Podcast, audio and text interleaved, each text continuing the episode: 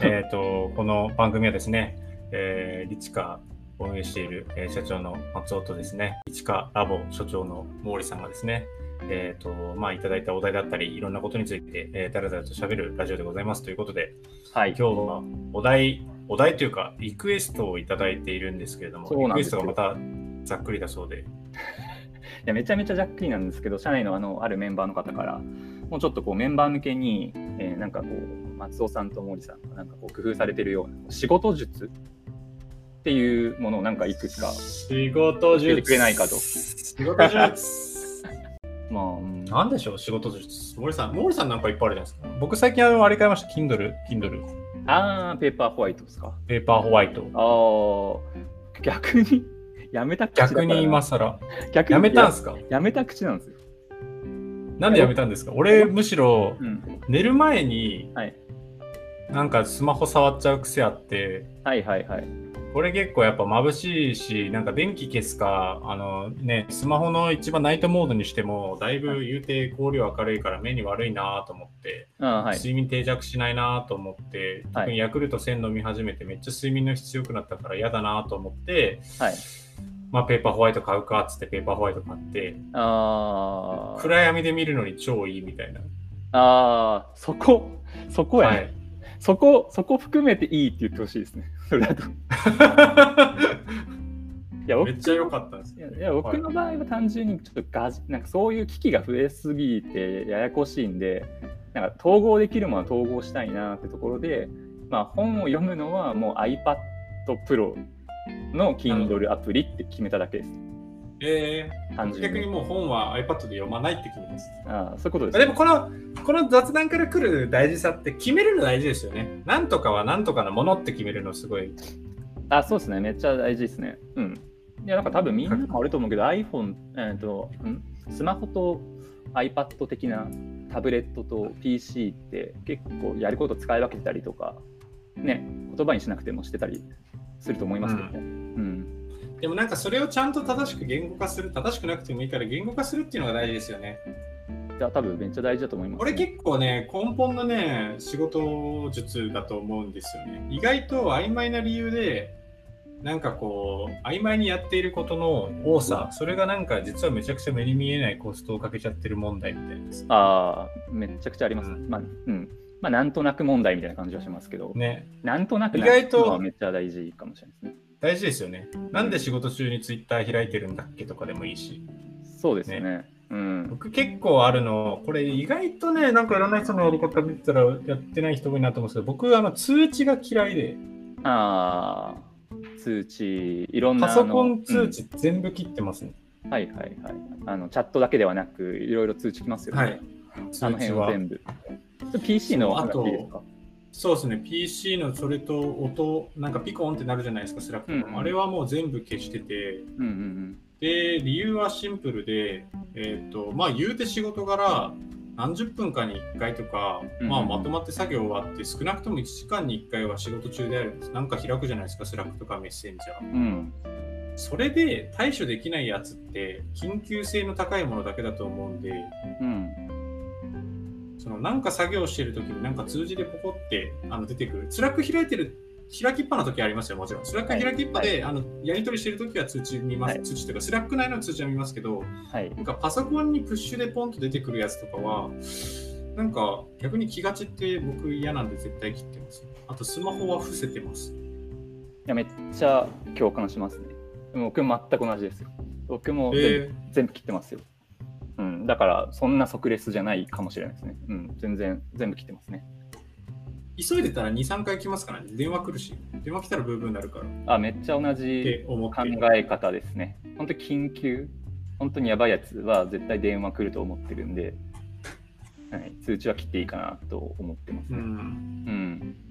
ですね。まあなんかやり取りが中心の時とかは、まああの画面のここに Slack 普通に開きっぱにしますけど、それ以外のなんか資料作ったりとかっていう時は切ってますね。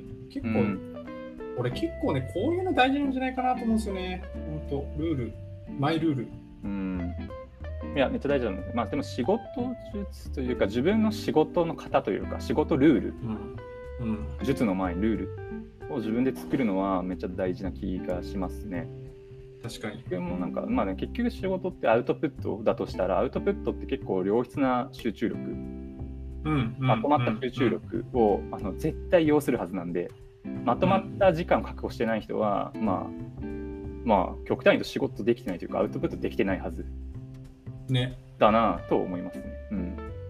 長くなっちゃうよな。結果的に時間がね。うん、でも俺それで言うと結構コアなし根本の仕事術としてパソコン開かないもん 開かないハックハックってなんだ？ハックですらないんですけどいやなんかいや、でもそ、もうその思考にこうガーってなっちゃってる人からすると、すごいハックかもしれないですよ。そのいい話かも。パソコンを開くなって思いますはい。あとあのツールを新しいツールをすぐ使っちゃダメって思ってますうん。うん。結局うんなんて言ったらいいんですかね、この間なんか奥さんからこれいいっすねって言われたんですけど、大事なのはツールじゃなくてルールみたいな。ああ。そう。なんか知らない、知らない、いや、知らない名言を僕が吐いてたんですけど、あ、自分で？あ知ら知らない間に。いや、でも結構言えて妙だと思ってて、うん。本当にツールって何かの課題を解決してくれる手段なんで、えっと、何か、うんだってもう大体出てくるやつ便利じゃないですか。うん。とかね、テッククランチでひょっと出てきたりとか、なんかいろんなツイッターでこれ便利だよって言ってるやつって、それは便利なんですよ。はい便利だから出てるわけなんで。うん。ただ、動機なくして新しいその手手法ばっかり多分手にしても、こんがらがるだけなんですよ、本当にやらないといけないことが。うん。これって結構あると思ってて、うん。なんていうんですかね、えっ、と、ホームページが超簡単に作れる、なんか便利なツールを今導入したとしても、えっ、と、いい、もうそれこそだからこれってコンテンツとデリバリーで言ったら、デリバリーが最適化されてるだけじゃないですか。うん。コンテンツがそもそもかすなんかちゃんとなかったら、なんかどんだけ小手先良くても、あの、何にも情報として意味なさないと思うんで、俺本当に大事なのって、やっぱりちゃんと何かを使う前に何を伝えるかとか、何をするかっていうのを設計することだと思っていて、うん。うん。でそうすると、本来的になんか今の、なんか特に若い人たちって言ったらあれなんですけど、結構こう便利な時代からだからこそ俺気をつけないといけないとか得得しないといけないのって箇条書きとか。要点を端的にまとめて人に伝えるとかはい。なんかこっちなんじゃないかなって思うんですよね。いや、めっちゃそうだと思いますよ。だって全部、まず骨組みからというか、うん。そこから何でも作っていくし、言語化できないことを形にするってなんかちょっとおかしなことだし、そもそうん。もうん何作ろうとしてるのっていう。うんうんってところなんで、まずは、うんまあ、文字書ける。こ根うん。本のね、いや根本当に仕事ですって文字書けるじゃないですか。本当にでもそれ文字を文章を磨くっていうのはマジで究極のなんかビジネスハックだと思います。うん。装飾なんかしなくていいんだもん文字だけで伝わるんだったらですね。それが一番効率いいっすよね。変にソフト使う必要もなし。うん。まあね、クリエイティブやってる人たちが言うとちょっとあれかもしれないですけど。でも本当そうだからね。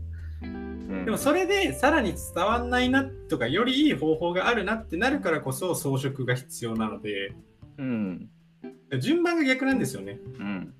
文字書くですよね。うん。まあ、まずデリバリーから行っちゃう人が多いなって感じですよね。コンテンツだろうって。コンテンツデリバリー。まあ、そうそう2つっていうか、この順番が大事だよっていう話ですね。そうですね。うん文字書こう文字。みんな文字書きましょう。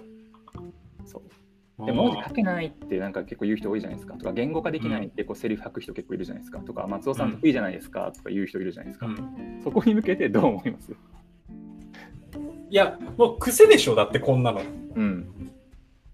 癖でしかないし、そういう本にたくさん書いてあるじゃないですか。竹村さんのね、うん。うん。なんだっけ、書くのがしんどいみたいな本もそうだし、言語化力もそうだし、うんまあもっとね、あのーわかりやすいやつだと、文字書ける書けないとかのレベルじゃなくって、あの、なんかポエムを書くじゃないじゃないですか。はいビジネス文章を書くだから、マジで入社1年目の教科書とか、なんかあの新卒読む系の本に大量にこんなのいっぱい書いてあるじゃないですか。書いてありますね。これだけだと思うんですよね。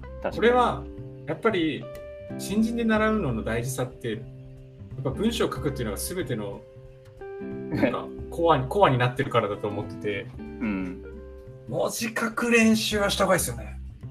を練習した方がいいですね。やっぱ、ね分かりやすい人の文字、分かりやすいですもん。うん。で分かりにくい人の文字は分かりにくいですもん。なんか、うん。これだけっちゃこれだけな気がする。うん。いや、そう。でももし、いや、僕とか、その、うまくはないから、なんかいつも結構怖い怖かったりするんですけどね。なんかこう、差がめっちゃ出るじゃないですか。出る。10倍どころの差じゃないじゃないですか。同じことをせ文字で書こうとしたら。うん。あれ、なかなか恐怖ですけどね。まあ、いや、僕もないっすよ。僕もないからね、コピーライターの人とか竹村さんとかに相談してるわけですけど、うんただ多分、なんか段階があると思ってて、えーと、自分が書いた文章にちゃんと思想を持って書いたかどうかっていうところが第一ステップだと思ってて、うん。思想とか目的、これはこの文章を読んだ後にどういう人にどう思ってほしいから書いたみたいなやつが、うん。多分、ビジネス文章レベル1だと思うんですよ。はい。で、ね。そのなんか、越えられない壁がめちゃくちゃあって、あの、竹村さんとか、うん。ああいう人たちの、なんていうんですかね、人の心を動かす文章、ここまではいらないじゃないですか。もうこれはプロだもん。ご飯食うからって思います。そうですね。それは、うん、過剰というか、うん、過剰な。それでお金、それで食っていこうっていうスキルなんでね、もっと手前でいいと思うんですけど、確かに思。想とか目的のある目的のあるというか目的が説明できる文章をはい書いてるかどうかだと思いますね。事です。あ、それで言うと、なんか一個だけ、それに関する、なんか僕がやってるチップスが一個だけ言えるなと思ったんですけど、僕のドキュメントとか多分なんか見たことある人は、まあ、全部じゃないですけど、ほとんど入ってるとから分かると思うんですけど、1行目に大体はい、これは何って書いてあるんですよね、僕の。これはね大事ですよ。その文章、ドキュメントを書くにあたって、最初にこの後に何を書くのかを宣言してる。うん。そう、だからそこがずれてる時点で、なんかまあそもそももう1行目で、あのこれちげえ判断してもらって構わないんですけど、っていうぐらいなんですけど、なんか1行目にまず書いてる。うん、そうすると自分の中でその後書くことがあのそこその時点で書き始めて考えてるんでそこの時点で考え終わってるんで、1行目書くのはすごいおすすめかなっていう、まあ、簡単なチップスなんですごい簡単なんでこれはそうですよねやっ。てみるといいんじゃないかなと思いました。僕も結構あのこれは何と同じ感じでなんとかとはってよく書きますね。一行目。なんとかについて書きます。じゃあなんとかとはみたいな。まあこれイコールこれは何ですよね。うん、うん、そうですそうですそうです。うん。っていうやつですよね。ですです。で、まあそのこれは何ってやった後になぜ書くのかとかなぜやるのかみたいな。だから書く前のことを書いてるんですよね。うん。そこれうですすごい大事ですよね。はい。そこら辺からやらないとなかなかね、確かに。うん、なんか天才な方みたいになんかこう、スラスラスラスラって書けるわけじゃなくて。そうそうそうそう。まあ、細部から行くんじゃなくて、まず骨組みを書いた方がよくって、まあ、これ、本当に俺、なんか、えっ、と、ボケて作った伊勢さんが言ってたやつでも、まずすげえなと思ったんですけど、人間は質問があれば答えることはできるらしいんですよ。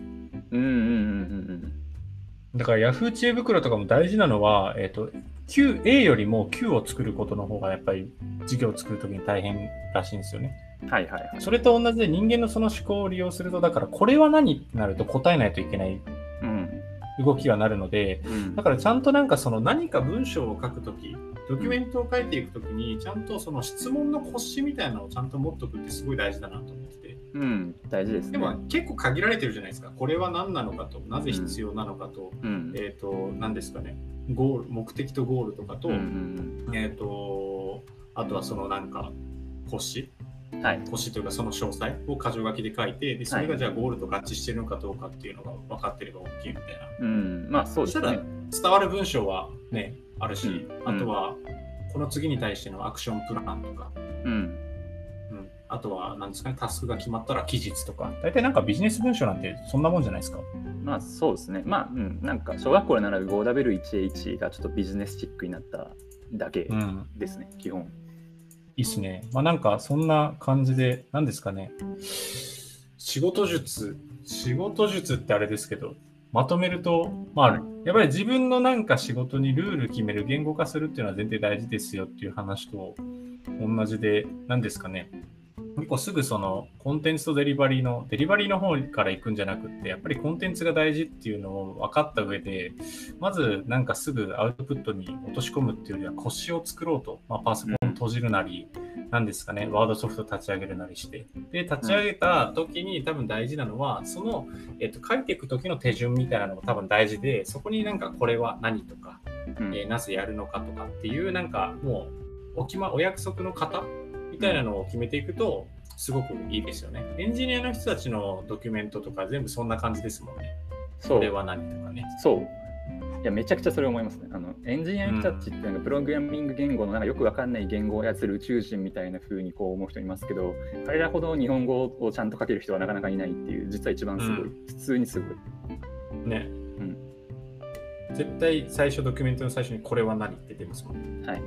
で箇条書きうまいし、読みやすいんですよね、文章が。っすていう感じで、ぜひね、そういう人たちの文章をなんか参考にしていくといいかなと思って、後で社内の Slack に貼っておきます。うん。お手本の文章。そんな感じですかね、今日は。ですね。うん。おいや、うん。なんかなかなかいい。いいんじゃないですかね。仕事術を聞かれたのに仕事術答えないっていうね。まあでも本当にそれだと思うんですよね。マジこれで基礎、仕事基礎偏差値上げていくだけで、もうあとはだって大したことないじゃないですか。はい。いやいや、いいんじゃないですか。仕事術そのその1みたいな。でコアだからその超大事1をみたいな話せたんじゃないですか。確かに。1ページ目でし大事です。ょ。はい。ご参考になればと思います。そんな感じでじゃあ今日は終わりますか。終わります。はーい。じゃあまた。